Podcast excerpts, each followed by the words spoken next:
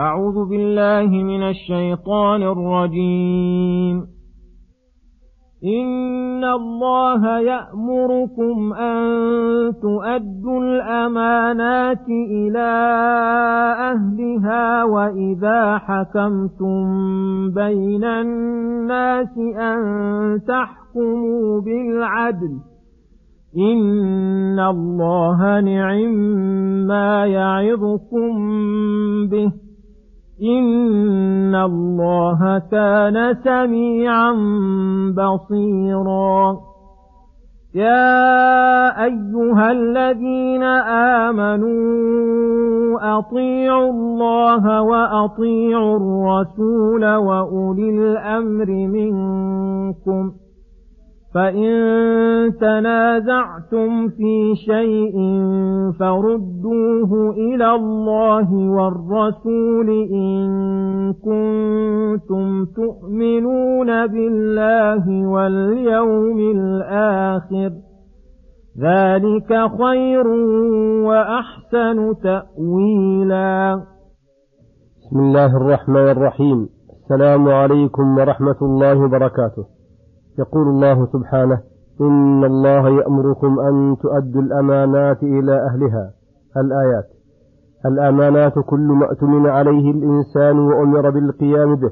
فأمر الله عباده بأدائها أي كاملة موفرة لا منقوصة ولا مبخوسة ولا منطولا بها.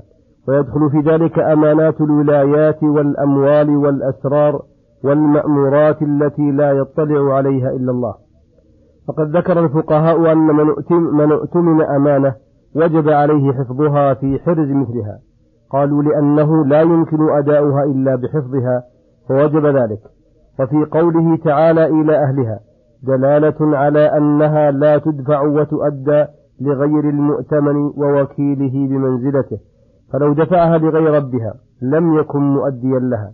فإذا حكمتم بين الناس أن تحكموا بالعدل وهذا يشمل الحكم بينهم في الدماء والأموال والأعراض القليل من ذلك والكثير على القريب والبعيد والفاجر والولي والعدو. والمراد بالعدل الذي أمر الله بالحكم به هو ما شرعه الله على لسان رسوله صلى الله عليه وسلم من الحدود والأحكام وهذا يستلزم معرفة العدل ليحكم به. ولما كانت هذه أوامر حسنة عادلة قال إن الله نعم ما يعظكم به. إن الله كان سميعا بصيرا. وهذا مدح من الله لأوامره ونواهيه اشتمالها على مصالح الدارين ودفع مضارهما لأن شارعها السميع البصير الذي لا تخفى عليه خافية ويعلم من مصالح العباد ما لا يعلمون. ثم أمر بطاعته وطاعة رسوله وذلك بامتثال أمرهما الواجب والمستحب واجتناب نهيهما وأمر بطاعة أولي الأمر وهم الولاة على الناس من الأمراء والحكام والمفتين فإنه لا يستقيم للناس أمر دينهم ودنياهم إلا بطاعتهم والانقياد لهم طاعة لله ورغبة فيما عنده. ولكن بشرط ألا يأمروا بمعصية الله فإن أمروا بذلك فلا طاعة لمخلوق في معصية الخالق. ولعل هذا هو السر في حذف في حذف الفعل. عند الأمر بطاعتهم وذكره مع طاعة الرسول. فإن الرسول لا يأمر إلا بطاعة الله ومن يطيعه فقد أطاع الله. وأما أولو الأمر فشرط الأمر بطاعتهم أن لا يكون معصية. ثم أمر برد كل ما تنازع الناس فيه من أصول الدين وفروعه إلى الله ورسوله أي إلى كتاب الله وسنة رسوله صلى الله عليه وسلم. فإن فيهما الفصل في جميع المسائل الخلافية إما بصريحهما أو عمومهما أو إيماء أو تنبيه أو مفهوم أو عموم معنى يقاس عليه ما أشبهه. لأن كتاب الله وسنة رسوله عليهما بناء الدين ولا يستقيم الإيمان إلا بهما فالرد إليهما شرط في الإيمان. فلهذا قال إن كنتم تؤمنون بالله واليوم الآخر.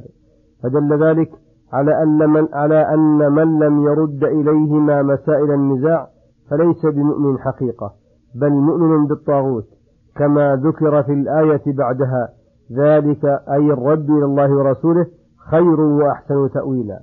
فإن حكم الله ورسوله أحسن الأحكام وأعدلها وأصلحها للناس في أمر دينهم ودنياهم وعاقبتهم. وصلى الله وسلم على نبينا محمد وعلى آله وصحبه أجمعين. وإلى الحلقة القادمة غدا إن شاء الله. والسلام عليكم ورحمة الله وبركاته.